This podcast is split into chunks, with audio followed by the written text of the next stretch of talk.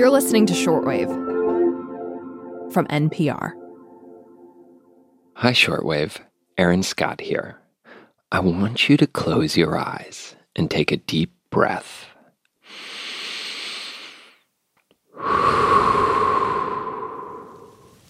Now, imagine the place where you feel most at ease. What does it look like? What does it sound like? Is it indoors or outdoors? Maybe it's a beach or a forest. For me, it's this grassy knoll surrounded by a lake at the Ridgefield Wildlife Refuge. There are turtles basking on a log, great blue heron walking through the shallows, clouds floating up overhead. For Ming Kuo, it's up in the tree canopy. We have a tree lined neighborhood, and I walk to campus through the trees. And I, as I go, I kind of have my chin tilted up and I'm mentally flying through the canopy all the way to school. and I, I think it looks pretty silly probably to the, to passersby, but it's actually quite a lovely experience. I really like it. Ming is an environmental psychologist at the University of Illinois Urbana-Champaign, and her decision to take the scenic route is actually a scientific one. A walk under the canopy has been scientifically proven to refresh you. There are specific signs that tell you it's working. One of the signs is a sense of awe. Experiencing a sense of awe on a regular basis is very much tied to inflammatory cytokines, for example. Feeling genuinely relaxed is a big signal. Noticing good smells, because good smells are often uh, associated with changes in serotonin metabolism. Today on the show, we're going to look up to that tree canopy to explore the different ways that urban nature makes for healthier humans and how you can maximize the time spent in greenery through some small changes. I'm Aaron Scott, and this is Shortwave, the daily science plantcast from NPR.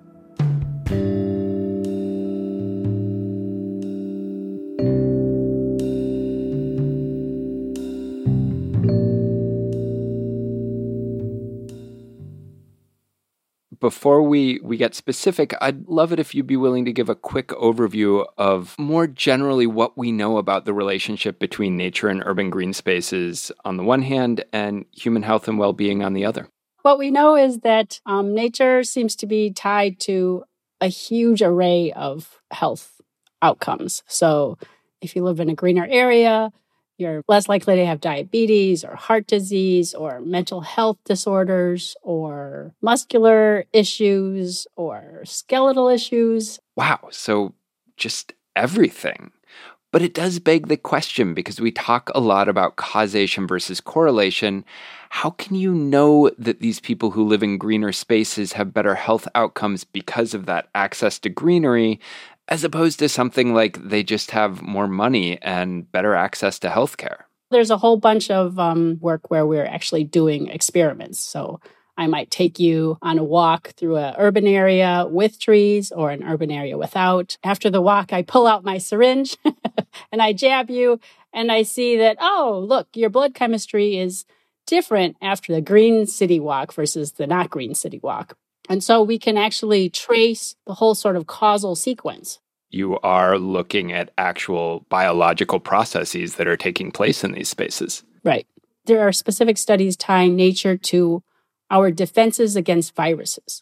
The natural killer cell is there in charge of both cancer and viruses. And it turns out that taking a couple days in a green area can boost your natural killer cells by roughly 50%.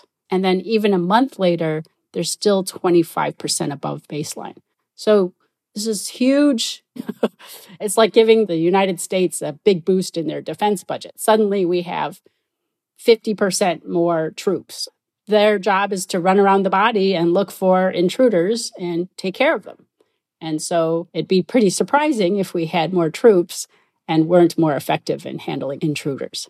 Wow. I mean, that's remarkable to me. And it makes me think of back in olden days when somebody was ill and it'd be like, oh, we're going to send them to the country. And, you know, we now think like, oh, that's silly, but it's not silly.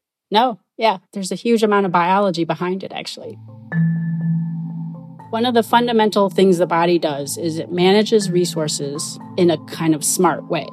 When you are being chased by a lion, your body puts all the resources into your muscles and into thinking about escape routes, right? That is not the time to make long term investments in strengthening the immune system. That's the time to put everything into running. but when we feel truly safe and comfortable and like nothing threatening is coming over the horizon, that's when the body invests in long term outcomes. And so what you see is natural killer cells are going to be boosted when you're in a calm, safe situation for a long time. Phytoncides are the nice aromas that come from pine or lavender, those systematically help us switch into that calm state. Water does that, trees do that. In fact, uh, holding somebody's hand does that, so it's not just trees. But everything that helps us feel truly safe and calm helps the body know, okay, it's safe to put investments into immune functioning. You're giving me a checklist for my next vacation. On a dock, holding a hand, surrounded by trees with some flowers to smell. There you go. um, we'd love to talk about a study that you published last year that was looking at the relationship between green spaces and park access and COVID 19 rates. Can you tell us a little bit about that research? Right, right, right. We we compared areas that have the same income, racial composition, urbanicity, same proportion of older folks. And what we see is even when all of those things are the same, if the greenness differs, then the greener place will tend to have lower rates of COVID. A 0.1 difference in our measure of greenness corresponds to a 4% difference in COVID. That's fascinating. And also, maybe revealing about how nature can influence so many other health factors. Which actually brings us to some of your other recent research. You explored how greenness affects healthcare costs. Can you tell us a little bit more about that research? Yeah, that's a that's a new study. Um, we looked at five million Kaiser Permanente members, and we're saying, okay, who are you similar to in our group of five million in terms of race and income? So, an individual who lives in a tree poor neighborhood is going to spend hundreds of dollars more per year than their counterpart living in a tree rich neighborhood. It's looking like $374 on average per person per year, which kind of dwarfs the amount we spend on trees. So that suggests that there's the potential of relatively small investments in greening could have huge health impacts for the population. And I think one finding that's been really well known in the public health area for forever is that Low income areas often have very poor um, or very little tree cover. In fact, it's so obvious that you can look at cities from space. You can tell which neighborhoods are wealthy and which ones are not. It's just like jump out, punch you in the face obvious. So, those differences in tree cover may be contributing to huge differences in health outcomes and in healthcare spending. And when we think about investing in green space, I imagine it's important to think about what that looks like. I mean, is is all green space equal? Is having access to, you know, wilderness and the mountains the same as having access to a park with trees? And is that the same as having access to a park with just grass in it? Right. Um, the reason the scientists who study this stuff talk about nature, which sounds like wilderness and, you know, Yosemite, right? is that's where we started. But as we became more and more desperate to run studies close to home, we started to use forms of nature that are outside our door or on a university campus. What we've discovered is oh, those kinds of everyday, almost banal forms of nature, a view of trees outside your window, a bouquet of flowers, all of those things have these same systematic effects. They don't have as large effects, but they definitely have them. So you just need to use the nature you have access to.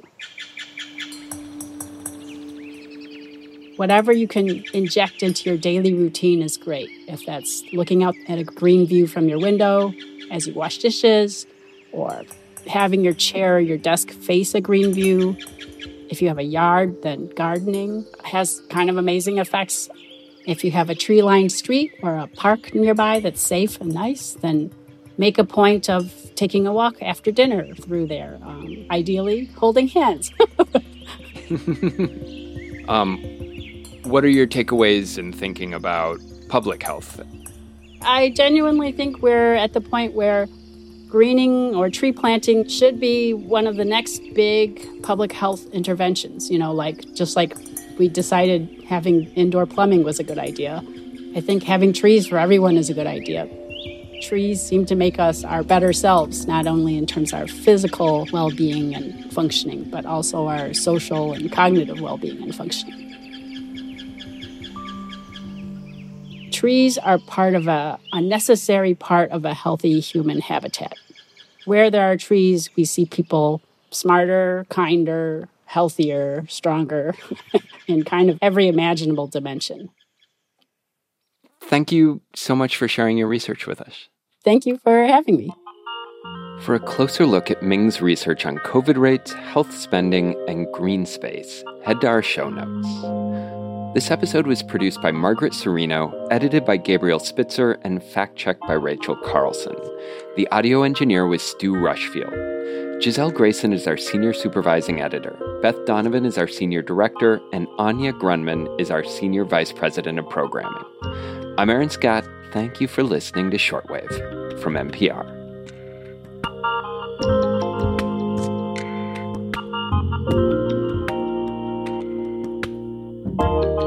Could I just have you introduce your favorite houseplant? uh, I don't have a no, favorite houseplant. That's totally okay. because all I do with them is kill them.